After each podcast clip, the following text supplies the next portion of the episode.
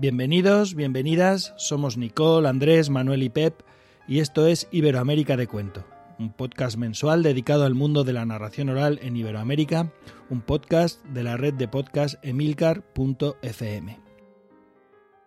Comenzamos el capítulo vigésimo quinto, segundo de este 2021 que se va mostrando un año más como continuación del 2020 que como una nueva historia, que como un nuevo cuento. Y antes de comenzar con el editorial y las pequeñas notas y reflexiones previas a la entrevista en profundidad, quiero invitar a mis compañeros, a mi compañera, a que se asomen para saludar. ¿Cómo estáis, amiga, amigos? Hola, muy bien acá desde Santiago de Chile. Estamos con una, un clima en realidad muy extraño, una novedad acá. Es primera vez que llueve en enero después de muchos años, porque acá estamos en pleno verano y se vino con una tormenta desde la precordillera y algunos aluviones, está un poquito complicada la cosa, mucha tormenta eléctrica, así que mm, aquí esperamos que no nos, vaya la conexión y que podamos compartir la conversación como corresponde, eh, junto aquí a los colegas, a la invitada y también compartiendo con todos los que nos están escuchando. Hola, pues aquí Manuel desde Alcalá de Henares, ya saben, ya sabéis, cuna de Cervantes y patrimonio de la humanidad. Eh, aquí ya hemos pasado Filomena, hemos pasado Hortensia y no sabemos qué es lo que nos va a venir. También estamos en plena tercera ola de la pandemia y, bueno, pues eh, tristes eh, y un poco apesadumbrados por todo lo que está pasando, al menos en en mi caso, pero con la alegría de encontrarme con Nicole, con Andrés, con Pep y con la persona que, que, viene hoy hasta, hasta los micrófonos de Iberoamérica de Cuento y disfrutar de este, de este momento maravilloso. Hola, ¿qué tal Manuel, Pep, Nicole? Yo aquí al lado de Nicole, como siempre, en Santiago. Eh, bueno, sí, son días difíciles, pero lo que nos tiene contentos es que mañana salimos de vacaciones. Así que estaremos unos días en la playa y, a ver si retomamos un poco de fuerzas, porque el 2021, como decía Pep, parece más una continuación que un cuento nuevo. Pero bueno, ahí vamos. Bueno, y aquí Pep, que soy el afortunado que coordina y dirige este capítulo número 25 un capítulo para el que eh, hemos contado con una, o vamos a contar con una invitada especial, una querida amiga, una narradora eh, estupenda, charopita, cuentista, española, gallega, que en unos minutos estará con nosotros, pero antes, antes de pasar aquí a la mesa y a conversar en esta entrevista, en esta charla en profundidad, en la que se han transformado las últimas ediciones de Iberoamérica de Cuenta, pues eh, vamos con la editorial y con los aperitivos.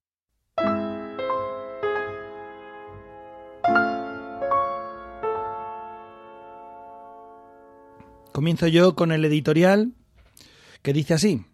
Somos Homo narrans. Somos seres de historias. Nuestra historia, nuestra vida, nuestros pensamientos, hasta nuestros sueños son historias. Valoramos y disfrutamos las buenas historias bien contadas, y entre ellas se encuentran los cuentos, los buenos, viejos, grandes cuentos que han sido y son compañeros de viaje desde hace muchas generaciones. Una de las funciones de los cuentos ha sido la de ayudarnos a discernir el corazón de la verdad desde la mirada de la ficción. Pero en estos tiempos quizás los cuentos contados son necesarios para algunas cuestiones urgentes. Es importante muscular nuestro conocimiento de qué es una historia y cuáles son sus rudimentos, pues el tránsito incesante de verdades y mentiras vestidas de historias se ha multiplicado exponencialmente desde la llegada de las redes sociales y parece que cada vez más nos cuesta discernir qué es verdad y qué es mentira. Los rumores, las mentiras, las noticias falsas han existido siempre, pero parece que si las llamamos fake news son algo nuevo. Hace tiempo que estas fake news en español tienen un nombre, paparruchas. El término paparrucha proviene de páparo, persona simple, ignorante, que cualquier cosa que ve le resulta extraordinaria y le deja pasmado. Sí, Siempre hubo paparruchas, filfas, engaños, embustes, mentiras, bulos, patrañas, trolas, falsedades. Pero en tiempos como estos, en medio de una pandemia devastadora, con millones de afectados y miles de muertos, con hospitales colapsados, con la población exhausta, con los recursos al límite, nos encontramos a quienes están dispuestos a contar sus mentiras y a quienes están dispuestos a creérselas. Sería para reírse si no fuera tan serio. Hemos visto en semanas pasadas a una alegre algarabía de ciudadanos estadounidenses asaltar el Capitolio firmemente convencidos, sin ningún dato que lo avalara, de que las elecciones en aquel país habían sido amañadas, solo porque lo decía un tipo que en los cuatro últimos años había hecho, ostentando el cargo de presidente de Estados Unidos de América, un total de 22.247 declaraciones falsas o engañosas, con una media de 50 trolas al día. Muchos de aquellos asaltantes creían en teorías tan extravagantes como la Quanon, y su autodenominado chamán, el tipo de los cuernecillos, acaparó muchas portadas. Hay quienes están haciendo de oro a costa de la ingenuidad de muchos, como Michael Balberg, en Alemania, que ha conseguido reunir a los afines a las teorías conspiranoicas, a los antivacunas, terraplanistas, antisistemas, antiprohibiciones por la pandemia, y a todos ellos les pide dinero, y todos se lo dan. En España, a finales de enero, a punto del colapso por la tercera ola provocada por la COVID, con miles de infectados, cientos de ingresados y decenas de fallecidos cada día, se celebró en Madrid una manifestación negacionista. 1.300 personas sin mascarillas manifestándose alegremente y abanderando palabras como libertad, derechos, justicia, verdad, para manipular el mensaje.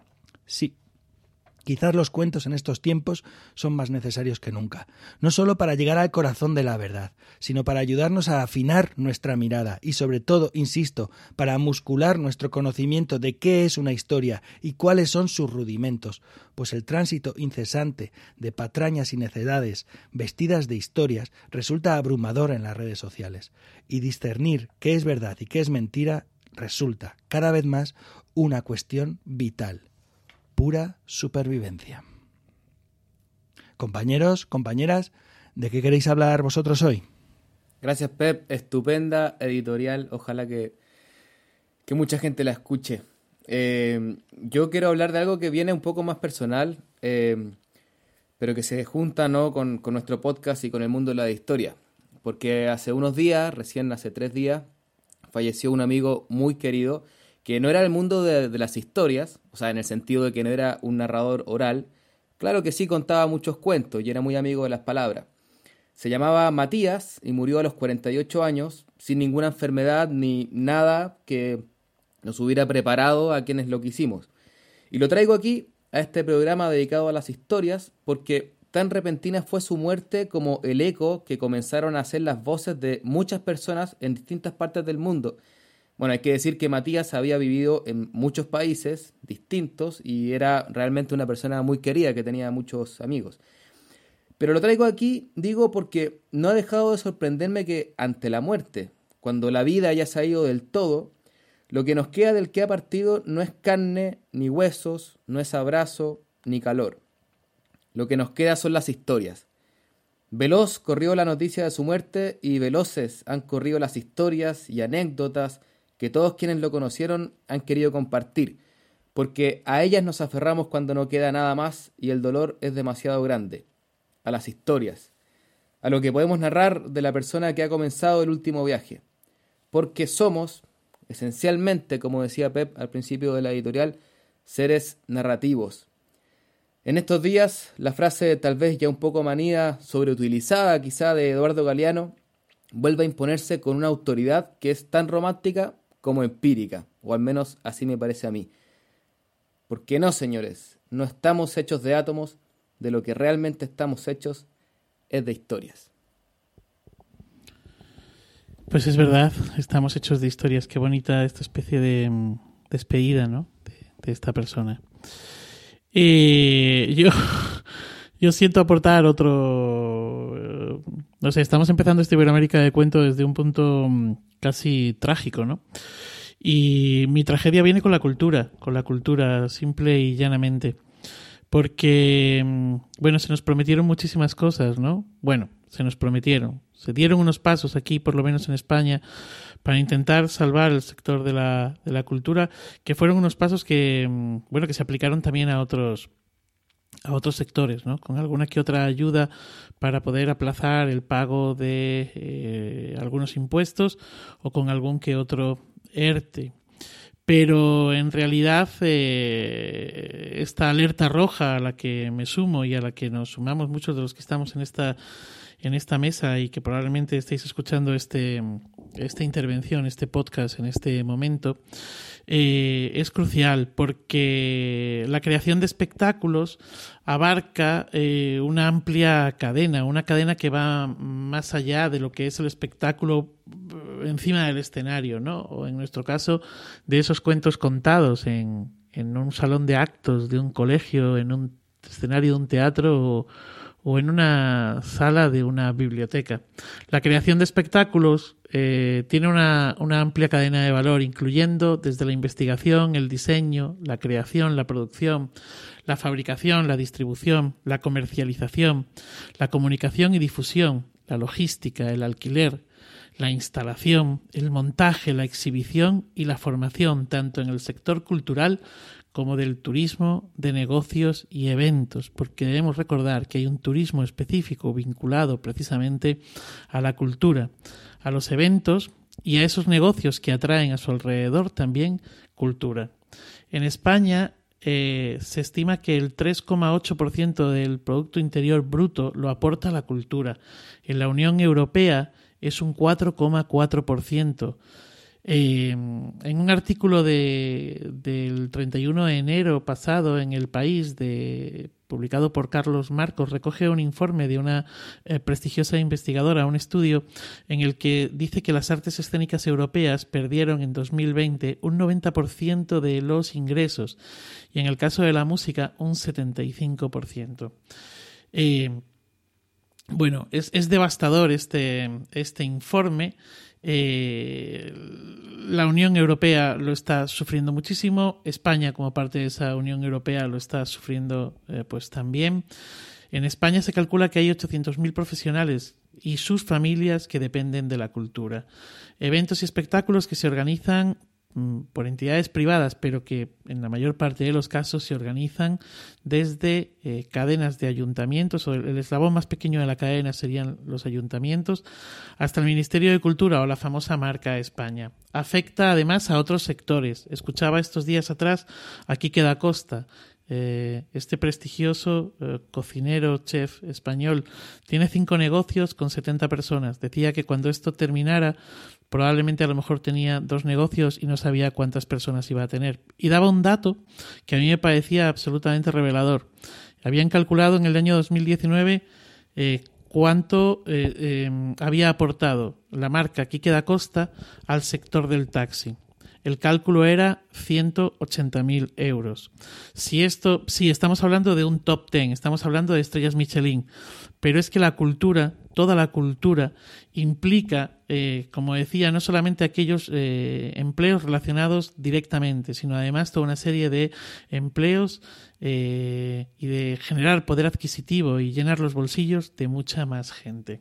Ha habido reuniones con el Ministerio de Cultura desde el sector que no han servido absolutamente para nada.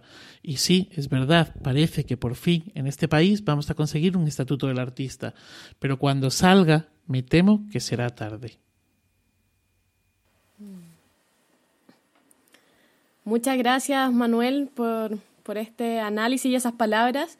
Nos gustaría que al menos existiera algún lugar del mundo en donde la realidad fuera distinta, pero aquí, aunque estamos a, miles de kilómetros y a un océano que, está entre medio, la, realidad es bastante similar y, quizás peor también en algunos países de Latinoamérica.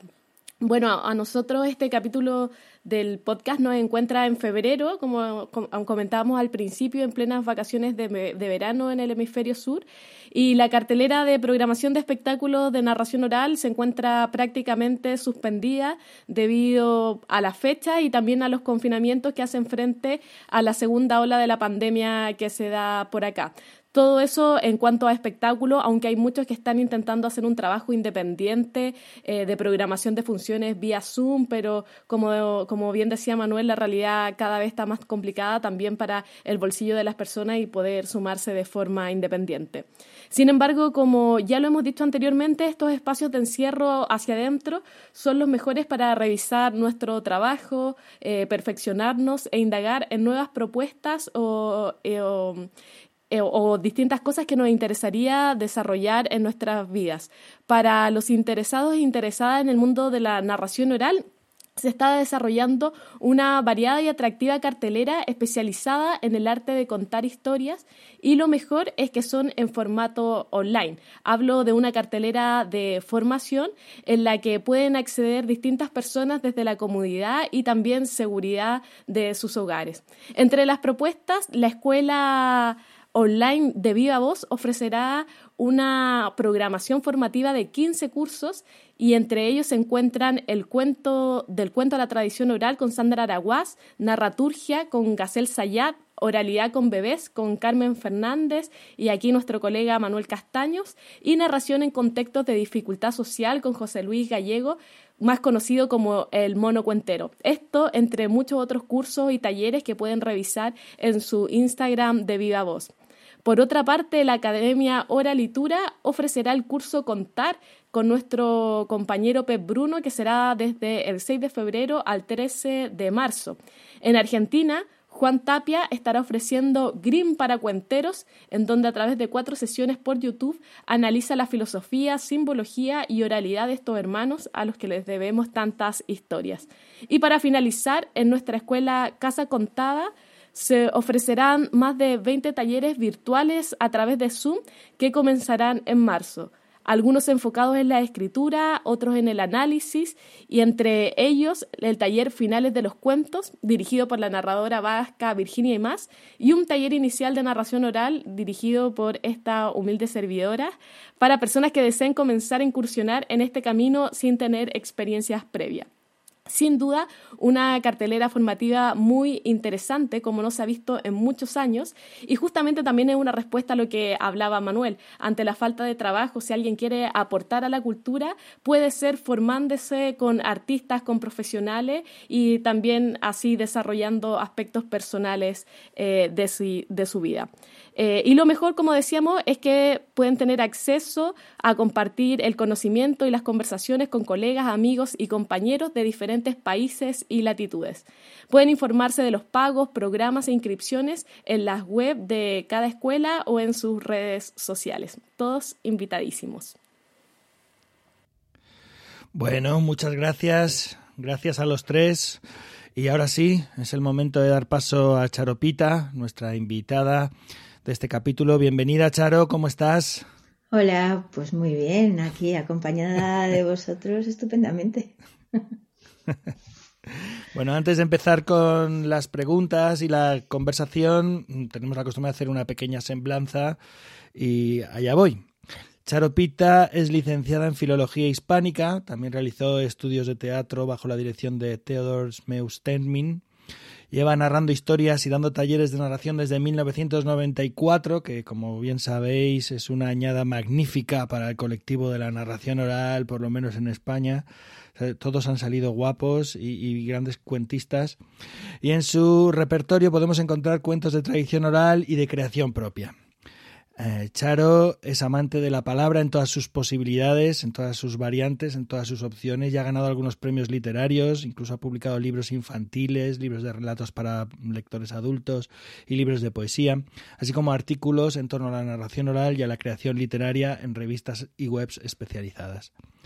Eh, podéis disfrutar del trabajo de Charo como narradora al estilo, si se me permite, eh, tradicional, estándar, pero también es posible encontrarla enredada en propuestas de espectáculos donde el relato oral se sostiene en diversas lenguas o donde se entremezcla con la música y el dibujo.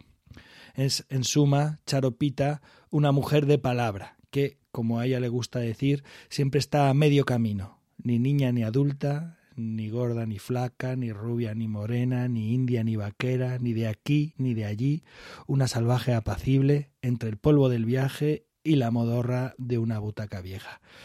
Bueno, bienvenida Charo. Eh, podemos empezar, si te parece, con la pregunta de inicio más habitual en todas las entrevistas. ¿Cómo fue que empezaste a contar cuentos en público? Pues la verdad es que fue de la manera más, más casual y, también de la manera más, más tonta. Eh, yo había hecho, ah, en, yo estudié en Salamanca y había hecho allí un curso con, con Susana Azquinecer en la biblioteca, eh, no en la Torrente Ballester, que es la que hay ahora, sino en la de Gabriel y Galán, que de aquella la Torrente Ballester era todavía eh, una posibilidad. Y, bueno, me gustó mucho el curso, lo disfruté, eh, aprendí muchas cosas, pero la vida me llevó totalmente por, otros derroteros. Y, bueno, me, dediqué a, cuestiones más, más domésticas, en cierto modo. Y, estaba en un pueblo de Asturias, allí un poco perdida, un poco perdida, un poco perdido el pueblo y un poco perdida yo. Y, de repente surgió la posibilidad en un colegio, eh, pidieron, no tenían presupuesto y pidieron a, la gente de, la localidad que si a alguien se le ocurría hacer algo. Y entonces me acordé del curso de Susana y, dije, bueno, pues, pues les voy a proponer a ver si quieren que vaya a contar unas historias. Y, nada, lo propuse, me dijeron que sí. Y, bueno, fui una kamikaze absoluta, pero es la ignorancia. Ya sabéis que la ignorancia a veces nos lleva a, unas situaciones que, ahora mismo yo, yo no, no, superaría y que yo ahora mismo no me buscaría. Y de repente me encontré allí delante de doscientos y pico niños para contar historias. ¿Qué os parece? La primera incursión fueron doscientos y pico niños. Yo llegué allí ingenua, inocente, yo digo, bueno, y la cuestión es que yo no sé qué, no sé qué hado me tocó o qué, pero la cosa es que salió muy bien. Yo ahora no, vamos, yo con 200 niños ahora, bueno, yo bien también, supongo que ya tengo, bueno, ya tengo tablas, pero bueno, que de buenas a primeras que, que no, no sería la situación más idónea, ¿no? sobre todo en un, en un comedor escolar, con todos dispersos por allí, bueno. La cosa es que salió muy bien. Y entonces a partir de ahí eh, me empezaron a llamar, era, esto fue en la Ría de Leo, entonces me fui haciendo todas las localidades de la Ría de Leo, le fui dando vueltas a la Ría de Leo para ir a contar cuentos en, en las escuelas, que había algunas eran unitarias, algunas eran más grandes. Y entonces, a partir de ahí, pues empecé a pensar, pues esto me gusta, pero sé poco. Así que empecé a hacer más cursos y empecé a contar al principio muy tímidamente y, y sobre todo muy cerquita de donde vivía. También mi situación personal eh, pues me llevaba a eso, a, no alejarme tampoco demasiado del lugar donde vivía. Y esa fue, eh, ese fue el principio, mi primera contada, vamos, el origen de los, eh, de los tiempos ahí, de, de, de mi oficio de narrar. Charo, oye, nosotros acá, eh, Nicole y yo, no, hemos tenido la suerte de, verte. Cuando estuvimos por España, no, bueno, no, no hemos topado, pero hay muchas muy lindas referencias de tu trabajo y en general de los narradores y narradoras gallegos. Estuvimos hablando con Paula hace un par de meses atrás y bueno, hablábamos de esto también. Oye, yo quería preguntarte, ya que la ignorancia, como dices, me da atrevimiento. Eh, porque como no se me ocurre bien cómo es esto de, un espectáculo eh, donde se entremezcla lo oral con eh, música y con dibujo. Eh, ¿Nos puedes contar, así como para alguien que, nunca lo ha visto, cómo sería? ¿Cómo, ¿Cómo lo venderías a un colegio? Mira, yo hago esto. ¿Qué, qué es? ¿De qué se trata? La verdad es que nunca lo he hecho, es decir, siempre o he trabajado con músicos o he trabajado con, ilustradores, es decir, nunca lo he hecho, nunca he mezclado las, dos cosas, que supongo que se podría hacer, ¿eh? pero no lo he hecho nunca. Te, cuento la parte del dibujo primero. Eh, lo he hecho con un ilustrador que, que se llama Oscar Villán, que seguramente lo, lo conocéis, bueno, aquí en Calandraca tiene, tiene muchísimos libros, vamos, y además estupendo, a mí me parece un ilustrador magnífico, fue premio nacional, de hecho, y fue para mí un honor trabajar con él. Y, y lo que hicimos fue un espectáculo en el que yo iba contando y él iba dibujando cosas, pero al mismo tiempo también hacíamos eh, cuentos en los que él dibujaba cosas y yo contaba, o él mm, hacía puzzles enormes a través de piezas que traía, o él jugaba con colores eh, mezclando, mezclando en, unas, en unas pipetas eh, líquidos diferentes. Es decir, introducíamos lo que era la cuestión del dibujo, pero también la cuestión del color, por ejemplo, el, hecho de eso, de, crear puzzles al, tiempo que, se, que se narraba. Bueno, fue un espectáculo muy chulo. Hicimos solo tuvimos uno, ¿eh? solo tuvimos un espectáculo, pero que movimos aquí por las bibliotecas y fue una experiencia, una experiencia muy, muy chula. Y incluso él se atrevió en un determinado momento a, ir contando, iba, iba medio recitando, medio contando unos poemas de Gloria Fuertes, mientras eh, iba, lo que iba diciendo se iba mostrando en, un enorme portafolios ¿no? que, llevaba con él. Es decir, que iba contando y los niños iban viendo cómo se iba realizando poquito a poco eso que iba diciendo. Esto sería la parte del dibujo. Eh, eh, no sé si queréis preguntar algo. Segura, seguramente, seguramente conocerá mucha gente, a lo mejor no ha caído. Oscar Villán es autor, es el ilustrador de, por ejemplo, Cocodrilo, Árbol, El ah. pequeño conejo blanco fue el libro por el que eh, le dieron el premio nacional pero en América están muy extendidos estos libros de Antonio Rubio ilustrados por, por Oscar Villán. Perdona, eh, que te he interrumpido. No, y yo, yo estaba viendo que Manuel tenía ganas de, preguntar, pero quería repreguntar algo aprovechando como para que no se nos vaya el, el, tema aquí de los espectáculos. Solamente saber, eh, Charo, cómo que me llama mucho la atención. Eh, me parece hermoso. Estoy recordando un eh, que Kevin Johansen, el, músico argentino, eh, trabaja con Liniers, el dibujante, y él va cantando y Liniers va haciendo, bueno, no es exactamente lo mismo, pero, pero tiene un poco la misma idea. ¿Y como narradora te exige algo eh, muy distinto o, básicamente cuentas como siempre? ¿Cómo, cómo funciona eso? Pues mira, digamos que sí, que los cuentos los tengo integrados, como siempre, mi relación con el público es la misma, pero claro, hay alguien más a mi lado entonces, eh, es un poco diferente eh, con respecto al dibujo, por ejemplo, que con respecto a la música. Con respecto al dibujo, además tenía Oscar y, bueno, entablábamos también nuestro, nuestro pequeño diálogo, nos dábamos paso. Era, mm. bueno, es como, de esto sabrá mucho Manuel, ¿no? Como cuando trabajas con alguien al lado, ¿no? Que, que tienes, tienes también sus dinámicas. Con... Entonces cambia un poquillo y aprendes mucho también, porque lo que, lo que sucede muchas veces cuando narramos es que eh, somos el centro y todo, todo digamos que confluye en nosotros, pero cuando tienes otros elementos o tienes otras personas al lado, lógicamente eh, tienes de alguna manera eh, que repartir ese, esa focalización del público, que, de alguna manera saber, saber compartir y dejarte llevar también por lo que te ofrece el otro. Y eso, por ejemplo, pasa mucho con la música, porque eh, la música te da dos puntos también, te da el punto de, que tienes al, al, instrumentista, al músico al lado. Y por otro lado también te da eh, la melodía, que de alguna manera la melodía, yo, yo, siempre la comparo, imagínate en la pintura, el fondo y la forma, ¿no?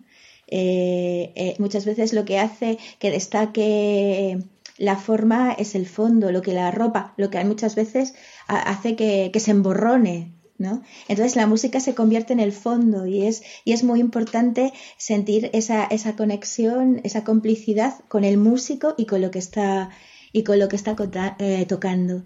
Entonces, al mismo tiempo se va creando, porque para mí contar eh, entre otras muchas cosas, eh, está muy relacionado con el cantar, está muy relacionado con la música. De hecho, eh, siempre que contamos, estamos de alguna manera, siempre que hablamos, estamos de alguna manera cantando, estamos utilizando un ritmo en el decir, estamos, estamos creando unos, unas curvas melódicas que son son las que dan expresividad a lo que decimos, si no las palabras se quedarían absolutamente planas, ¿no? Una relación entre, entre la palabra y el significado, pero el significado varía dependiendo de la música que utilicemos para decirlo.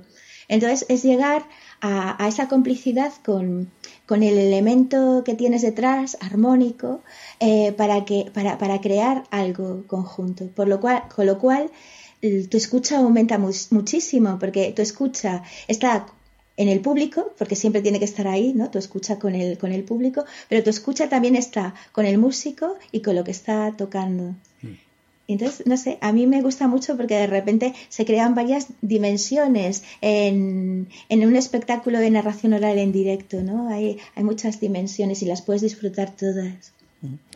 Yo te iba a hacer otra... No sé si he respondido a tu pregunta. Perdón, Manuel. No, no, no. Yo te iba a preguntar por otra cosa, pero ya que me has mencionado y te has metido así con, el tema de la escucha del otro y demás, pues te voy a hacer una pregunta que creo que en mi caso es casi obligada. Me has citado porque cuento a dos voces, cuento con, Carmen Fernández en Legolas. Y durante una parte importante de, de tu trayectoria profesional contabas con eh, nuestro querido y admirado Tim Bowley. Em, ¿Cómo era, mi curiosidad o mi pregunta viene un poco por cómo era la cocina, ¿no? ¿Cómo cocinabais? Eh, o sea, lo que el, público ve, lo que yo os he visto sobre el escenario ha sido una cosa, pero vamos, lo, lo sabemos todos, que por detrás hay, hay todo un trabajo, ¿no? Está el trabajo propio del narrador, pero claro, cuando se cuenta a dos voces, pues aparte de esa escucha hay, hay otras cosas, ¿no? Entonces, ¿cómo era la cocina? ¿Cómo era eso? Y cómo era, bueno, pues trabajar también con, con Tim sobre, sobre el escenario y luego con la particularidad de que trabajabais eh, en dos lenguas eh, diferentes, ¿no? Que eran el, el, inglés y el castellano y me imagino que también el inglés y el gallego, ¿no? Sí, sí, sí, sí. Trabajamos en inglés y castellano y en inglés y en inglés y gallego. Bueno, Tim era una persona muy particular y esto, esto también se nota en muchos aspectos. Eh, eh, ensayar las historias, lo que sería la, cocina de las historias, no os creáis, no os creáis que, había, que había mucho. Es decir, nos reuníamos alguna vez y hacíamos, eh, pasábamos un poco las historias, pero mm, pasar las historias sin público para nosotros eh, era, era, mm, bueno, eh, sobre todo para, para Tim, ¿no? resultaba muy, muy árido. y, claro, se pasaban, pero, pero quedaban un poco vacías. Era esta, esta especie de toma y daca entre eh, yo digo tú traduces, él dice yo traduzco, él dice eh, yo traduzco, una cosa así, sin alma. Entonces, em, bueno, yo, yo quiero decir también que, bueno, yo hacía de traductora, pero yo no trabajo antes con Casilda. Casilda es una maga de las, de las lenguas. Yo soy apañada, como diríamos en mi tierra, es una apañadica y una. Y, y la cuestión es que de hecho, en las primeras veces que ensayábamos Tini y yo, antes de, llevar el espectáculo, ya empezamos por primera vez en un instituto en Galicia. Pero antes de realizar la primera sesión, todo salía muy mal. de hecho, yo recuerdo las palabras de Tim antes de la primera función que fue, bueno, Vamos, porque además ya sabéis que era un hombre, ese sí que era un hombre de palabras, es decir, decía las palabras justas, era, era un hombre también de silencios, que yo es una cosa que he admirado mucho de él, ¿no? tenía una gran capacidad para saber callar, y yo creo que eso es muy importante. Las personas que saben callar, muchas de ellas son las que después son capaces de, de, comunicar de, una manera más, más radical y más total con lo que dicen. Y yo creo que esa era una de las cualidades que tenía Tim. Entonces, con esta capacidad que tenía él de callar, pero de repente decir, me dijo, bueno, mañana comprobaremos si esto funciona. y yo dije, bueno, a ver qué pasa. Y entonces la cuestión fue que llegamos a este instituto en Burela, me acuerdo, fue el primer instituto que hicimos. Y entonces pasó algo, pasó algo. Tim era muy especial. Y, el trabajo que, se realizaba también era muy especial. Y quiero decir, yo, ya sabéis que tampoco, no es una cuestión de mística, porque no es eso, ¿no? Yo también me había mirado los cuentos, intentaba eso, eh, trabajar la escucha. Pero sí que es verdad que yo creo que esto lo hemos comprobado todos en el escenario, que de repente cuando tenemos un público delante, todo cambia. Y eso fue un poco lo que sucedió, que de repente delante del público mi, mi atención eh, cambió y mi, comprensión, de alguna manera, cambió también. Y a lo mejor yo no tenía, fíjate, yo, es que me siento siempre muy vinculada a la música. A lo mejor mi, mi comprensión a veces no era tanto eh, como la de Casilda, ¿no? Un conocimiento grandioso de la lengua, sino que era un conocimiento muy, un poco musical. Entonces, yo muchas veces, sin saber exactamente lo que decía, por el matiz, sabía en qué punto estábamos del cuento y podía traducir. Entonces fue una sensación muy, muy particular que, claro, después, a medida que fuimos haciendo más funciones, más funciones, pues naturalmente mi comprensión eh, creció y, bueno, yo, crecí muchísimo ¿no? Aprendí muchísimo, tanto en esta cuestión de de, trabajar a, dos voces en dos lenguas, como en la cuestión también, ya sabéis que él tenía una percepción muy particular en, su manera de elegir historias y también en su manera de, versionarlas, ¿no? que aprendí también mucho, mucho de él. Bueno, la cuestión es que cuando salimos de esta función en Burela, Tim de nuevo, haciendo gala de, su capacidad, eh, para resumirlo todo en una frase, dijo, esto puede funcionar. Y, ahí y a partir de ahí continuamos. Y, bueno, no sé, fue, eh, eh, ha sido una experiencia, ya te digo, de las, de las más grandes que he tenido como, como narradora y de, la, de las que más he aprendido, porque además, aparte de la experiencia en sí misma, Tim, como, como persona y como narrador, bueno, era muy grande y tenía, muchísimo, tenía muchísimo que, enseñar. Qué maravilloso, qué gana de, haberlos escuchado. Charo, yo te quería hacer una pregunta. Eh, porque como eres narradora oral, también eres una narradora literaria desde la escritura. Vimos ahí cuando Pep te presentaba con, con, algunos premios que habías obtenido y con la publicación de diferentes libros. Y te quería preguntar la diferencia que ves tú en cuando cocinas, llamamos aquí, no sé si, si entiendes el concepto, cuando cocinas un cuento hacia la narración oral, cómo es esa preparación de llevar un cuento de autor o de algún libro a la oralidad versus cuando preparas un cuento para llevarlo desde tu imaginación, desde el universo que creaste en tu mente al papel. Uf, la, oralidad al papel y del papel a la oralidad. Buah. Es, es, es, es, una, es una aventura, porque nunca sabes lo que va a pasar. Yo quiero decir que yo me he encontrado con cuentos, eh, por ejemplo, vamos a empezar, ¿qué he escrito? ¿Y, y qué he podido contar? Con cuentos que he escrito y que no, no he conseguido llevarlos a la oralidad. Y al revés, con cuentos que he creado para la oralidad y que no he sido capaz de escribir y otros, otros sí, ¿no? Y después está también el punto este de que de repente recibes una serie de cuentos eh, que te llegan de tradición oral, que te pueden llegar a través eh, del oído, que te pueden llegar a través de la lectura y que, y que, como tú dices, hay que, hay que cocinarlos, ¿no? Mi manera de cocinar, voy a empezar desde lo escrito al oral, tanto lo escrito por mi parte como por lo, que viene de tradición oral. Mi, mi, forma de cocinar es, es, muy, muy nómada. A mí lo que más me gusta de cocinar cuentos, yo siempre lo digo, yo no los cocino exactamente, yo los paseo. Tengo una necesidad tremenda de pasearlos. Yo me los llevo, eh, me los llevo, en cierto modo, me llevo esa película, ¿no? un poco lo que decía Pepito Mateo, de que somos un poco directores de cine más que, pues ese punto, ¿no? Me, llevo todas las imágenes de los cuentos, del cuento que estoy preparando, me las llevo en la cabeza. Cuando ya sé que tengo, que tengo la película en la cabeza, pues cojo y, me y salgo, y salgo a caminar. Y a medida que voy caminando, esas imágenes se van afianzando y a medida que se van afianzando, de repente ya me siento con la, capacidad para ponerme delante de alguien para, expresar lo que veo en palabras. Eh, en principio es curioso porque es, un trabajo muy visual, muy, muy caminante y, y, tengo muy pocas frases. Es decir, que cuando yo empiezo a contar un cuento tengo muchas imágenes y muy pocas frases. Tengo unas cuantas frases que, que, sí, que van a estar ahí, que van a ser como un poco eh, el, el, cimiento, ¿no? el alicerce que decimos en Galicia de, del, cuento y entonces a partir de ahí surgen surge ya todo, digamos, eh, todo el encadenamiento verbal para, para decirlo. Lo que me pasa es, normalmente cuando trabajo un cuento de tradición oral, yo reconozco ese cuento de tradición oral que de alguna manera, sobre todo con los años, ¿eh? porque al principio no, al principio y muchas veces me encontraba con cuentos que quería pasearme y no conseguía, no, conseguía al final hilar las imágenes con, con las palabras, paseármelos bien, vamos. Pero con el tiempo sí que ahora yo soy capaz de reconocer esos cuentos que de alguna manera eh, entroncan con con mi, con mi imaginario, ¿no? Y que, y que voy a ser capaz de, de, encontrar esa versión, ¿no? A partir de lo, de lo que oigo o de lo que hay escrito. Con lo que trabajo mucho peor es con los cuentos que yo escribo.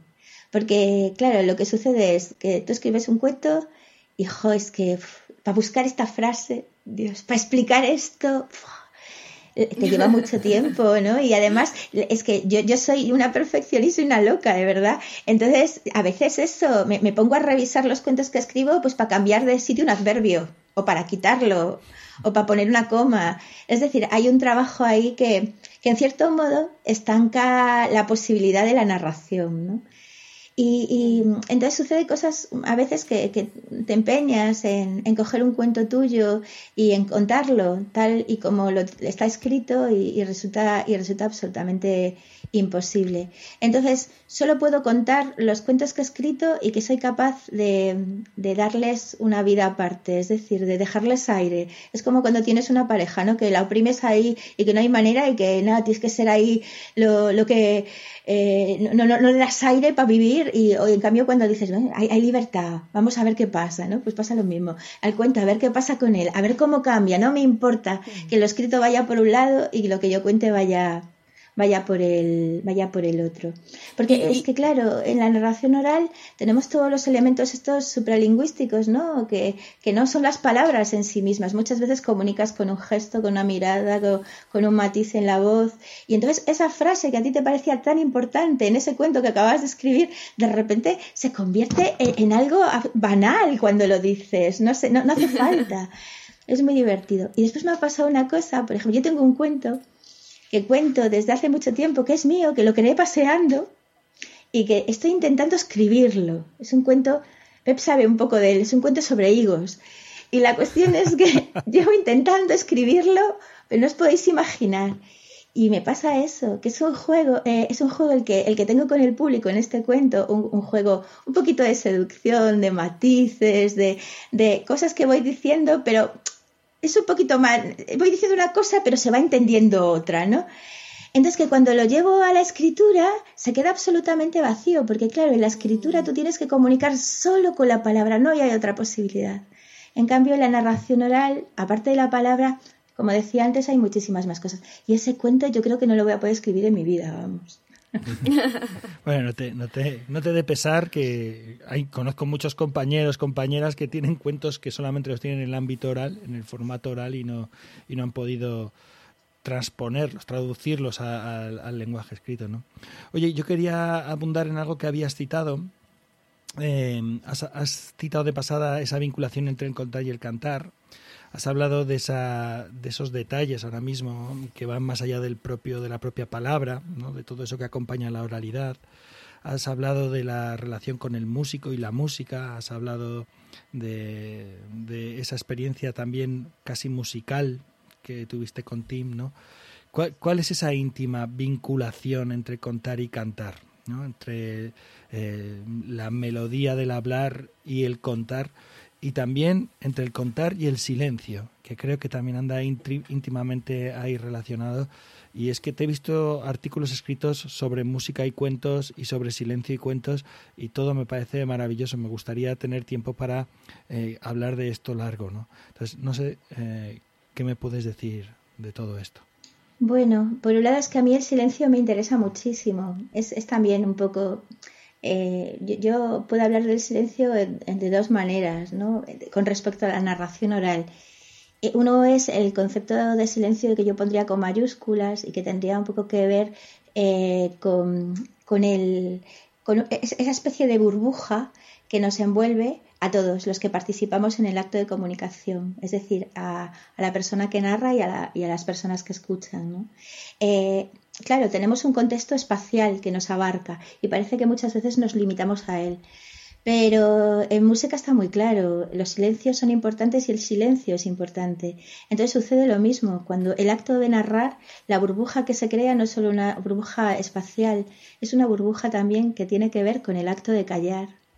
Y yo creo que eh, muchas veces eh, lo que hace falta para empezar a narrar eh, es, es tener esa conciencia del silencio que hay detrás. Antes de empezar a decir, por ejemplo, los talleres que doy de lectura en voz alta, que para mí tiene también mucho que ver con todo esto, con cantar, con decir, con... Una de las cosas que, me gusta muchísimo practicar con la gente que, quiere empezar a leer en voz alta es que sean capaces de callar antes de decir. Es decir, que antes de eh, empezar a, a lanzar tu voz para la lectura, tú seas capaz de callar entrar en contacto con ese momento del antes del decir. Y es una manera en la que eh, yo creo que eh, creas la burbuja y el público está contigo. Es decir, hay que callar antes de decir, como el fondo y la forma, que también me vale para el silencio, ¿no? Ese sería el silencio con mayúscula, que está siempre ahí, detrás de todo lo que decimos, para ser utilizado, tener, tener esa conciencia de que la palabra es aire y es silencio también. Y después está eh, los silencios o las pausas que utilizamos en el decir y que son elementos significativos como la palabra. Y además a veces con muchísima potencia. Y son además un elemento importantísimo, por ejemplo, cuando trabajamos con adultos pero también con niños, son un elemento importantísimo para, mm, bueno, desde mi punto de vista, eh, para reclamar la atención del que escucha, porque el que escucha lo que está esperando de nosotros es que nos desbordemos en palabras. Si de repente callamos, creamos de repente un es, más fuerte que un grito, porque de repente, ¿qué pasó? Y, todas las miradas se vuelcan en nosotros. Y eso, eso es, tener un conocimiento del silencio. Por eso a mí me interesa mucho, me interesa, a ver, es que me interesa a todos los niveles, me interesa en la cuestión de la narración oral, pero también me interesa muchísimo en muchas otras facetas de la vida. De hecho, yo tengo eso, colecciono desde pequeñas pinturas que tengan que ver con el silencio, libros que tengan que ver con, con el silencio. Me gustaría poder coleccionar silencios, pero es, es, un elemento que se me va ya por ahí, ¿no? Que no hay manera. Y bueno, y esto está muy relacionado, claro, con, con la música también, porque eh, eh, eh, yo creo que exactamente lo mismo que te estoy contando para la narración oral sucede con la interpretación musical y sucede, mm, y sucede con el cantar. Y después hay una cosa que a mí también, claro, en el hecho de cantar, que tú me preguntas por cantar, tanto en cantar como en la narración, la voz, digamos que es, es nuestra herramienta, ¿no? Es la herramienta del cantar y del, y del decir. Entonces yo siempre digo que lo que sucede tanto con, para mí, claro, cada, persona y cada, persona que cuenta es muy diferente. Pero una de las cosas que a mí me da el punto de que una canción ha funcionado o que un cuento ha funcionado es algo que tiene que ver con, con algo muy interior. Yo digo que las palabras eh, son una especie de masajista, que te masajean por dentro. Cuando tú sientes que las palabras te están masajeando de alguna manera por dentro, es eh, cuando está funcionando, estás funcionando tú en el cuento. Es algo también un poco terapéutico de alguna manera, pero ya os digo que yo no soy nada mística, pero a mí me, yo, yo siento que cuando consigo que lo que voy diciendo me vaya masajeando por dentro, me va creando un, un estado interior, es cuando, cuando creo que el cuento ha funcionado para mí. Y por lo que he podido comprobar también, muchas veces, la mayoría de las veces es cuando ha funcionado para, para el público. Y me pasa lo mismo, yo no canto mucho, pero lo poco que canto también me pasa lo mismo. Cuando canto y siento, y siento que, que, el cantar, la voz, me va, el aire, es que es aire, y el aire se está moviendo, por tanto, si el aire se mueve, está, está, creando, está creando un roce interior. Cuando ese roce interior eh, es, es, un roce eh, que, que, me, que, da, que da una cierta calidez, está funcionando lo, lo, lo que cantas. Bueno, es mi percepción absolutamente personal. ¿eh? Y maravilloso. Oye, es, muy interesante, Charo. Me estaba acordando, eh, así, en paréntesis, que una vez estábamos con Nicole en un encuentro de narradores y vino una, una persona que creo que era una narradora también, uruguaya, que cantaba así estupendo, muy bien. Y todos la escuchábamos, todos los narradores. Y entonces uno dice, claro, nosotros contamos cuentos porque no sabemos cantar. Me dio mucha risa. Eh, pero quería llevarte a... El, quería seguir con el silencio porque, bueno, en lo personal me gusta mucho. A veces me pasa que, que la gente dice, oye, pero pongamos algo de música. Y, yo digo, a mí me gusta la música, pero es que también disfruto mucho el silencio. Eh, y, en general el silencio eh, tiene como, como una connotación un poco negativa quizá. Eh, como uh, días de silencio, como, como, si fuera algo, algo malo, como si siempre hubiera que haber ruido, ¿no? Em, bueno, y entonces estaba leyendo en el diccionario de AEDA que aprovecho de comentar, lo hemos hablado algunas veces acá, pero en narracionoral.es hay un diccionario de palabras relacionadas a la narración. Entonces, distintos narradores eh, escriben, por ejemplo, cuentos, qué sé yo, función, ritmo, y, y en este caso Charo Pita escribió sobre el silencio. Eh, y no me pude meter hoy porque la página no me funcionaba, así que cito más o menos de memoria, pero en alguna parte dices que, que no es verdad esto de que eh, el silencio se rompe con la primera palabra. Como siempre y el silencio se rompió cuando alguien habló. Entonces, eh, ahí en esa definición tú dices, no, o sea, eso no es así, el silencio sigue eh, acompañando. Y, con esta idea eh, quería entrar como en el tema del año 2020 y, y, quizá también lo que va a ser el 2021. Hemos hablado también aquí en el podcast que ha sido como un año como de silencio, ¿no? Como de, bueno, de mirar un poco hacia adentro, de a lo mejor formarse, algunos lo habrá aprovechado más, otros menos. Y, y por un lado preguntarte cómo ha sido para ti este año, si, si has podido, si este silencio te ha permitido trabajar, si ha sido un silencio más positivo, más negativo, pero también eh, como preguntarse cuando cuando abramos la boca de nuevo, por así decir, cuando estemos de nuevo en espectáculos ya normales, sin distancia, eh, y digamos había una vez ese silencio de estos años nos va a seguir acompañando, va a estar ahí cuando estemos contando, se va a notar que hubo un año o dos, lo que sea, de silencio cuando volvamos a contar. Es algo que me pregunto y te lo pregunto a ti también. Sí, sí, es que el silencio, el silencio siempre está ahí, ¿no? De alguna manera no se rompe porque, porque siempre está detrás. Es que cuando hablamos está, está ahí. Es, es, nuestra, es la compañía de la palabra, es, es, su pareja, siempre van, siempre van unidos. Y sí que es verdad que este ha sido un año, un año de silencio y de silencios, ¿no? las, dos, las dos cosas. Y, y, que se nos va a acompañar, pues es que mm, yo creo que eh, el silencio es una manera también de, vivir cosas, ¿no? Y por tanto a través del silencio se vive. Y, y, lo que se ha vivido no se puede quitar de detrás. Entonces esos silencios vividos van a venir con nosotras, claro que nos van a acompañar. La cuestión es lo que hacemos con ellos, ¿no? Es un poco lo mismo que sucedía con este año, ¿no? Ha sido un año en el que hemos tenido que improvisar y improvisar además desde la mm, eh, desde de alguna manera desde el encierro y muchas veces también desde el silencio. Mira, a mí me pasa una cosa con esto del confinamiento, yo te lo voy a contar porque es muy bueno, que tiene que ver un poco con la palabra. Yo vivo sola. Entonces, eh, claro, yo he tenido comunicación naturalmente con la gente a través de a, través de manera virtual, vamos, eh, a través de teléfono, lógicamente, y todo eso. Pero en el mes de junio, cuando, cuando ya empezaron a, bueno, se podía salir y ya podías ir a, casa de alguien, que eso, bueno, era una cosa insólita de repente, por lo menos para mí, vamos, que había estado encerrada yo en mi casa, pues me invitaron unos amigos a comer.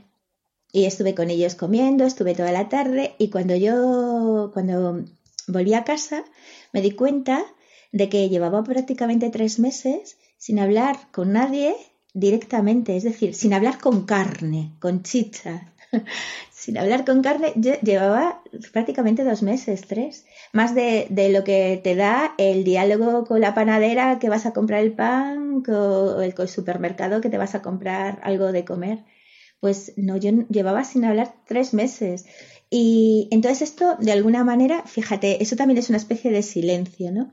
El silencio cero no existe, porque es imposible. Físicamente te tienen que meter en una de estas, eh, en estas cápsulas, cámaras que hay especiales para lograr el silencio cero y además te vuelves loco, parece ser. El silencio cero no existe. Eh, el silencio eh, viene dado, yo creo que cuando algo se calla. Y eso es lo que nos ha pasado este año, que nos hemos callado. Ese ha sido el silencio.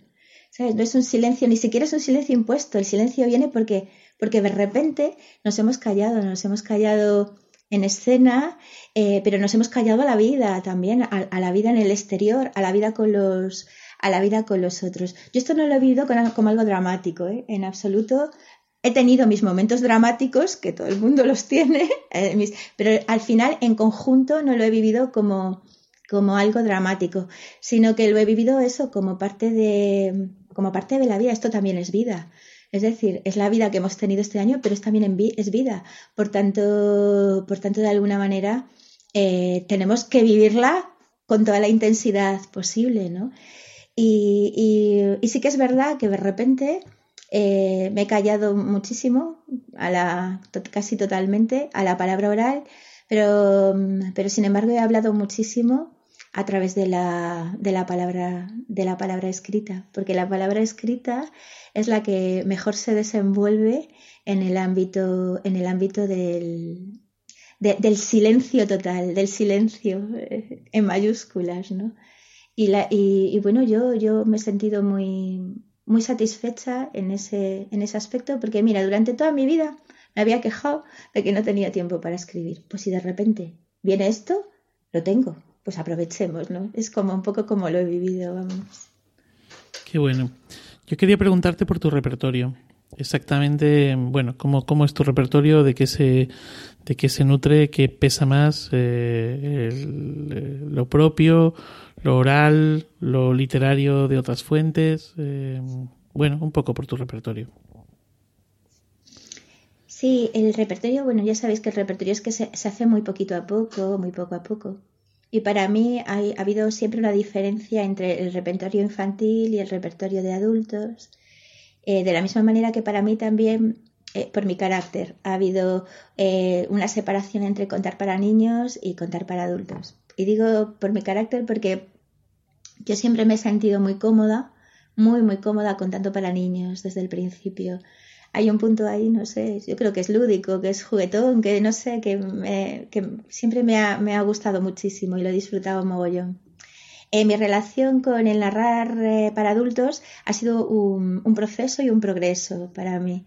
Porque eh, yo, yo, soy una persona bastante, bueno, bastante tímida y, y, tiendo mucho a, bueno, tendía, ya puedo usar el pasado, tendía mucho a prejuzgarme y no hay nada como prejuzgarse para, para que todo salga mal, ¿no? Porque tú misma ya te estás, te estás metiendo el, gusanillo, el gusanillo de lo malvado, te lo estás metiendo dentro para que se haga realidad.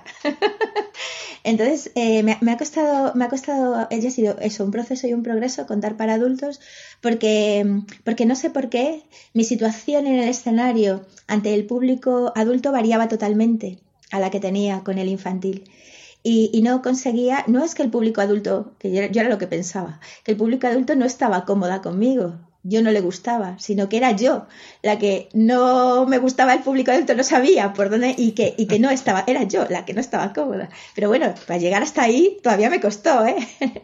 Entonces ha sido, ha sido una, una, una relación un poco distinta. Ahora me encanta contar para adultos y me lo paso, me lo paso genial, genial, genial. Entonces eso también ha llevado a, un cambio en mi repertorio, porque una de las cosas que, que me pasaba eh, es que a veces me imponía repertorios con, o, cuentos eh, que en cierto modo yo, yo, yo tacharía ahora mismo de un poco grandilocuentes, que pretendían un, una una especie de, eco falso, ¿no? Que no, no venía, venía un poco como, como impuesto por, por la necesidad de, de llegar a ellos, una cosa así. Pero claro, no era real, no, no. Entonces, yo lo que he aprendido con el repertorio para adultos, os hablo más de este porque es el que más me ha costado. y es que lo que, lo, el, al final es eso, lo que os decía, pasearme mucho los cuentos y sentir que, que, que, me lo paso bien con ellos, que los cuentos resuenan en mí, que me lo paso bien con ellos. Y si yo me lo paso bien con ellos, malo será que a los otros no, les guste. Cambio totalmente, ¿no? Y, y, entonces de repente me he encontrado eso con, con, con, un repertorio de cosas que me interesan, que a veces tienen que ver con cosas tan peregrinas, eso como la muerte, lo erótico, eh, como cosas a lo mejor que, pero, pero que, que se puede, que puedo jugar con ellas. Y ahora me siento delante del público para contar y, y, para público adulto y me siento me siento como creo que que me tenía que haber sentido al principio, bueno, si esto sin echarme en cara nada, porque cada uno tiene su, tiene su progreso, ¿no? Pero, pero siento que comparto, y la, la, idea esta del silencio que agrupa me ha ayudado también, me ha ayudado también mucho, ¿no? Sentir ese, ese silencio y que a fin de cuentas yo no soy, yo soy, yo como narradora, no soy más que otra persona que escucha, pero que se escucha a sí misma. Pero que se escucha a sí misma como se escucha el público, quiero decir, ¿no? no es decir, que, que soy también parte de ello, simplemente. Que la que importa es la, es la historia y que estemos todos juntos con, con ella. Pues que sepas que en Aigal, después de tu espectáculo para público adulto en Días de Cuentos en Aigal, todavía se acuerdan de ti, de tus Ay, cuentos, de aquel higo, de aquel higo bendito y, o sea que, bueno, esto va en la mochila de cada uno, pero allí la gente te recuerda con mucho cariño y recuerda, recuerda los, los cuentos que contaste en aquel espectáculo magnífico. Jo, pues yo me acuerdo también mucho de ellos, así que, jo, bueno, una, una sesión estupenda, estupenda y que lo pasamos todos muy bien. Fue estupenda por eso. Una, para mí una sesión estupenda es una sesión eso, en el que, en el que hay un compartir. En Galicia existe una especie, es el infinitivo conjugado, ¿no? Que, es decir, cuando eh, eh, una cosa es compartir y otra cosa es compartirmos o compartir monos, ¿no? Es decir, nosotros compartimos, nos, nos compartimos, ¿no? entonces esa, sensación de un infinitivo conjugado que nos, que nos conjuga a todos. Sí, yo quería también apuntarte ahí una cosilla, bueno, apuntarte, no sé si es un apunte. Em, Carmen, mi compañera en Legolas, al principio no contaba para niños. No, no se ah, fíjate, al, revés. No se sentía a gusto, no, no, no, no, no, no, no, no lo veía, no lo veía y, el, trabajo de contar para niños vino después. Primero solamente contaba para adultos. Es que cada uno, cada persona tiene, tiene su, su progresión, ¿no? Eh, es como en todo, como en la vida, pues lo del narrar lo mismo, te va llevando de maneras diferentes por distintos por distintos emplazamientos y distintas experiencias. Fíjate, lo de Carmen no lo no sabía. Ya hablaré con ella, que es interesante eso. A nosotros nos pasaba al revés. Andrés contaba para adultos y yo contaba para niños. Y cuando nos hicimos compañía, tuvimos que ceder los dos y ahí comenzamos a, incursionar por el otro. Eh, Charo, y yo quería hacerte una pregunta eh, con respecto al contar en distintos idiomas o, o a través de distintas lenguas, sobre todo eh, pensando en cuando tú decías en el proceso de cocinar un cuento, que paseabas la historia, que primero la veías, se te venían las, las imágenes, más imágenes que, frases, pero existe un momento en donde uno esas imágenes la tiene que de alguna manera como transcribir a un formato narrativo.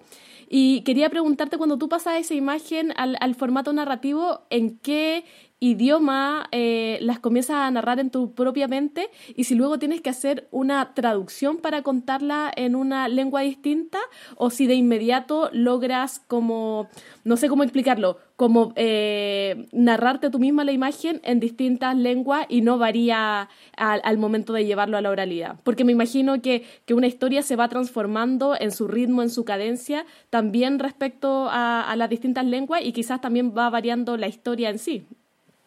Sí, sí, sí, Y, fíjate, hay historias que, que, me resultan más fáciles. Eh, yo sobre todo, yo en inglés no cuento, cuento en gallego y en castellano. Pero hay historias que, que, he contado, que cuento de una manera mucho más suelta en castellano que en gallego y al revés. Y, y no sé exactamente a, eh, con qué tienen que ver, con qué conectan. Yo, en cierto modo, me, considero bilingüe, tanto el gallego como el castellano son, son mis lenguas. Es verdad que, la lengua que, eh, que, he hablado desde pequeña es el castellano. El gallego la, he mamado, pero mi familia no era gallego hablante. Yo me hice gallego hablante pues con 12, 13 años. Empecé a... Pero sí tenía familia a mi alrededor que hablaba, que hablaba en gallego sin saberlo, pero quería hablar castellano porque en Galicia eh, digamos que la cuestión lingüística, la cuestión que se llama de diglosia, es, es un, poco, un poco particular. Bueno, e, era un poco particular, lo sigue siendo, pero bueno, ha variado un poco. Pero cuando yo era pequeña era bastante particular. Eh, entonces el, gallego, sí, sí, dime. No, la, historia la puedes pensar eh, de forma como primogenia en gallego o la piensas en castellano y luego la vas traduciendo. Es que depende de la historia. Hay historias que me las pienso primero en gallego mm. y hay historias que me pienso primero en, en castellano. Entonces es, es, muy curioso eso, no, no sé muy bien eh, cómo contestarte de una manera, de, una manera genérica, porque yo no sé exactamente qué es lo que pasa. Ah, hay algunas historias que hay algunas historias que me las preparo en gallego o en castellano que me salen naturalmente y hay otras también que es verdad que muchas veces es porque tengo que hacer esta sesión en Galicia primero y entonces me la preparo en, en gallego. La cuestión es la siguiente. Yo nunca hago una traducción del gallego al castellano, quiero decir, o del castellano al gallego. Yo me preparo una historia, imagínate que me la preparo en gallego y después llego a un sitio y la cuento, la cuento en castellano. La cuestión que sucede muchas veces es que cuando te metes a contar una historia en la otra lengua, sientes que, hay cosas, como tú decías, que rítmicamente no funcionan. O, que, o que de repente hay imágenes que no.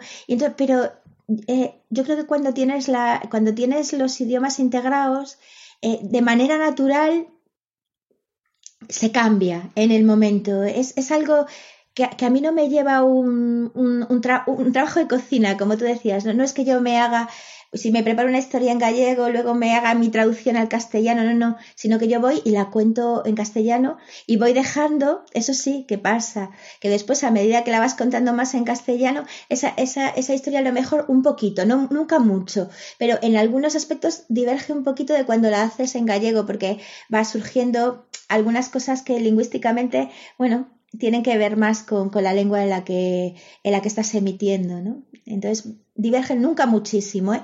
pero siempre, ah, siempre, hay puntos a lo mejor en las que toma, o por ejemplo en la relación con el público, en ese, en ese saltarnos la cuarta pared que tiene la narración oral, ¿no? Que de repente introduces pues, pues esa, esa, ese diálogo narrativo con el público y de repente surge un poco distinto dependiendo de la lengua en la que estás, de la lengua en la que estás hablando y de la lengua en la que te están escuchando.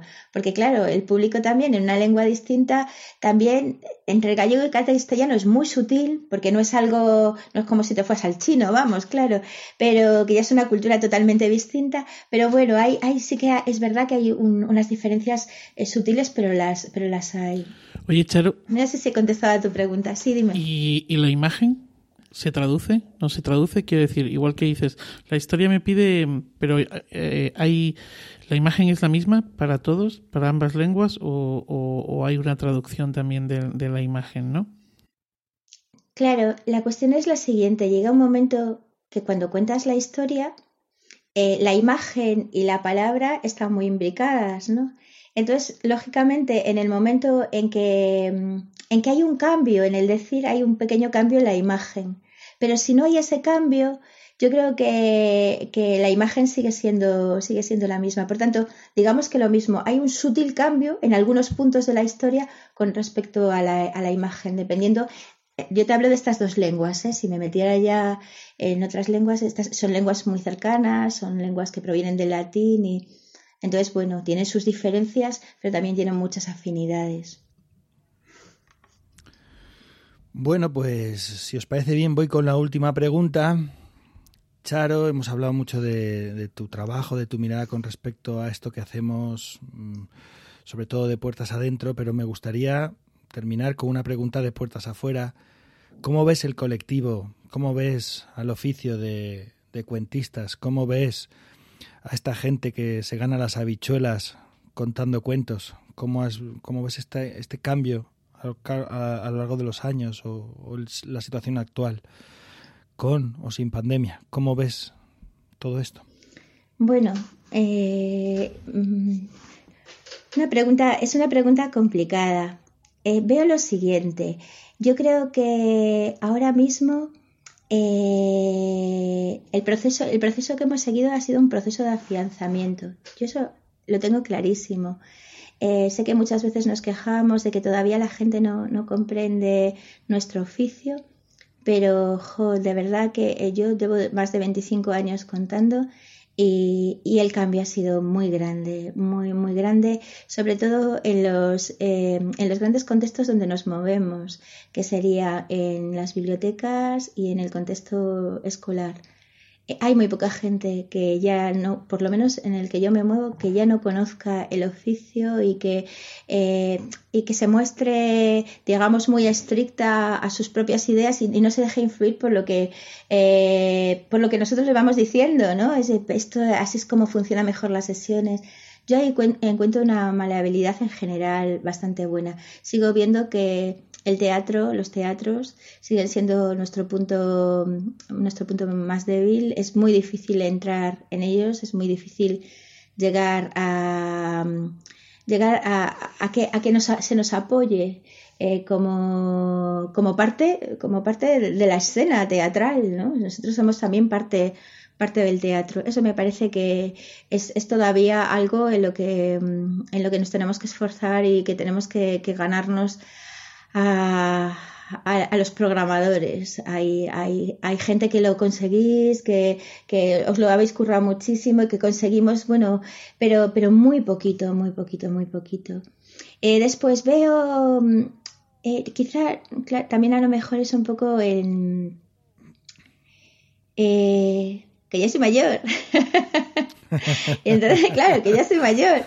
Que entonces lo que, lo que siento es que eh, siento que hay sabia nueva eh, en el oficio, pero quizá porque ya soy mayor y estoy colocada ya en otro punto, siento menos esa energía de lo nuevo que había en los años 90, por ejemplo. Yo, claro, también es que ella estaba en el ajo, entonces yo no sé muy bien, entonces yo allí sentía muchísima, muchísima energía, muchísima gente.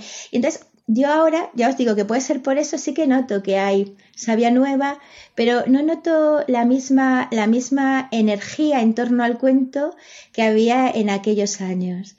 Eh, entonces, bueno, eh, pero, pero bueno, eh, yo espero que, podamos, que podamos encontrar eh, eh, que el cuento, porque eso no, tenemos que encontrar nosotros, sino que el cuento realmente encuentre herederos y herederas para bocas, para, para ser dichas, para que podamos pues, seguir creciendo como, como colectivo. Y por ejemplo, un aspecto en el que sí creo que hemos crecido mucho y, y gracias a gente como vosotros, es que yo creo que sí se ha crecido mucho en el ámbito teórico, eh, en, la presencia eh, dentro, de, mm, dentro de, lo literario, en las bibliotecas. Eh, yo creo que, mm, vamos, programas como este, por ejemplo, como Postcard, de repente sí que yo creo que ha habido un crecimiento muy grande con respecto a los años 90. En los años 90 había un impulso para contar, un impulso para buscar lugares donde contar, pero había un impulso menor eh, con respecto a ampliar cuestiones teóricas, a explorar eh, nuevos, nuevos aspectos y, sobre todo eso, a, buscarnos también en, curiosamente, ¿no? que el oral también de alguna manera ah, se recoja, no, no, como no como antologías de cuentos, que eso sí que lo, que lo he sabido, ¿no? Pero que, se recoja eso eh, a nivel teórico y de experiencias en, los libros, que lo mismo que te lees un ensayo sobre teoría narrativa que tiene que ver con la literatura, te puedes leer un, ensayo sobre teoría narrativa, pero que tenga que ver con lo, con lo oral. Y yo creo que ahí eh, el, colectivo de, narradores ha tenido mucho aquí en España y supongo que también en, en Chile y ha tenido mucho que decir y mucho que hacer y mucho que trabajar. Y bueno, y se agradece muchísimo a la gente que os lo habéis currado. No sé si he respondido a tu pregunta, pero yo se me voy por los cerros de Úbeda. Siempre respondes con creces a todas las preguntas que te hemos hecho. Yo te quería dar las gracias de verdad por tu tiempo y tus palabras eh, y, tus silencios y tus reflexiones. Ojalá pronto nos crucemos por los caminos de Tierra Oral y también ya para la despedida solamente quiero deciros que Palabras del Candil es una editorial que nació en parte por gente como Charo. De hecho, una de nuestras primeras autoras es Charo porque escribe increíble el libro suyo de A la sombra del cuento es absolutamente magnífico. Entonces era como, tenemos que buscar un rinconcito donde encontrar todos estos textos deliciosos, ¿no? Entonces quiero que lo sepáis. Cuenta magnífico, reflexiona magnífico, pero escribe magnífico también, va. Y, y, no sé si queréis despediros de Charo, porque si no yo sigo con el podcast hasta el final ya. Muchas gracias, Charo, un placer. Bueno, nosotros no habíamos coincidido antes, así que un gustazo y muchas, muchas ganas y ansiedad de, verte ahí en los escenarios y ver tus propuestas. Sí, muchas gracias, Charo. Muchas gracias, ha sido una conversación muy, muy rica y bueno, que ya nos toparemos por allá o por acá. Siempre tenemos a todos invitados que, bueno, no sabemos cuándo se va a poder, pero vengan, vengan a Chile, que acá también se está moviendo mucho esto. Pues muchísimas gracias, Charo, por haber compartido tu tiempo y, como decía en alguna ocasión con, con el equipo de Iberoamérica de Cuentos, ya toca, ya tocaba Charo, ¿no? Ya tocaba Charo porque te, te teníamos muchas muchas ganas porque siempre es un placer pues encontrarnos con, contigo y, y, sobre todo porque tienes una, una cabecita muy bien amueblada y, y, muy interesante, no solamente en lo que escribes y en lo que cuentas, sino también en lo que reflexionas. Ahora tú estabas diciendo, bueno, eh, hay mucha reflexión, el colectivo, bueno, tú eres parte de ese colectivo y, ahí están pues tus, tus aportaciones como esta que has, que has hecho. Y nada, pues que una, un placer, una maravilla y, y que, te, que te quiero mucho. Pues lo mismo, lo mismo. Muchísimas gracias, de verdad. Ha sido un placer eso, poder eso, compartirnos, ¿no? Como aquí. Podemos eso, y sí, sí, y, un, un placer y, nada, que nos vemos, que nos vemos sin... mira, lo que me ha gustado mucho de esto, es, eh, aunque sea virtual, es que nos hemos visto sin mascarilla. Nos hemos conocido las, las partes de abajo, ¿no? Eso está muy bien. Porque a Pepi y a Pepi y a, y a Manuel todavía ya me los conocía, pero a vosotros, a vosotros si me venís con mascarilla después no hay nada. Así cuando nos veamos por el mundo adelante, pues nos podemos dar un abrazo muy grande, ¿vale?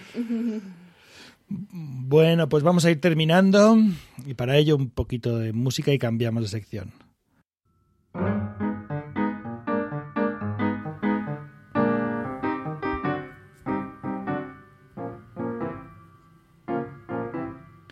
Gracias compañeros, compañera, por este sexto programa de la tercera temporada de Iberoamérica de Cuento. Os dejo la palabra por si queréis despedir, despediros ya del programa y de los oyentes, las oyentes, que nos estamos, nos estamos acercando ya a la puerta de salida. Como siempre, muchas gracias y un placer compartir con ustedes, con Manuel, Pep, Nicole, con nuestra invitada de lujo, eh, Charo, y bueno, que ya nos encontraremos el próximo, el próximo mes en Iberoamérica de Cuento. Muchas gracias a todos, como siempre, un placer compartir aquí con nuestra invitada, compartir aquí entre los colegas y mucha fuerza y mucho aguante a todos los compañeros que están pasando esta pandemia con trabajo suspendido. Eh, estamos aquí para sostenernos, para, para apoyarnos y sabemos que, que se vienen tiempos mejores. Esperemos que el cuento cambie de capítulo en este 2021 y que podamos volver a juntarnos ahí en los escenarios con el público en vivo eh, y con una comunicación más directa. Pues yo debo decir que me ha cambiado el ánimo. Debemos llevar como una hora y cuarto de, de, entrevista, de encontrarnos y empecé así con ese momento pesimista y después de haber hablado con, con, vosotras, con vosotros, eh, pues me voy con ese coleccionismo de, de silencios y, y, bueno, pues con otra, con otra actitud. Muchísimas gracias y ya sabéis que eh, desde Alcalá de Henares, eh, patria de Cervantes, eh, y patrimonio de la humanidad, un beso grande y deseando poder recibiros con los brazos abiertos. Os recordamos que esto es Iberoamérica de Cuento, un podcast mensual dedicado al mundo de la narración oral en Iberoamérica, realizado por Nicole Castillo y Andrés Montero de la compañía La Matriosca y a puntito de empezar sus vacaciones de verano desde Santiago de Chile o donde sea, por Manuel Castaño de Legolas Colectivo Escénico desde Alcalá de Henares, mm, dicho y sobredicho, y por quien nos habla y ha tenido el privilegio de coordinar este vigésimo quinto capítulo del podcast, Pep Bruno desde Guadalajara, España, capital mundial del Cuento Contado, no lo olvidéis. También os recordamos que Iberoamérica de Cuento forma parte de la red de podcast de Emilcar FM y que podéis consultar y comentar todos nuestros contenidos en las plataformas más importantes de podcasting y en emilcar.fm barra de cuento, donde tenéis acceso a nuestras cuentas en Twitter y en Facebook y a los capítulos que ya suman un total de 25 con este.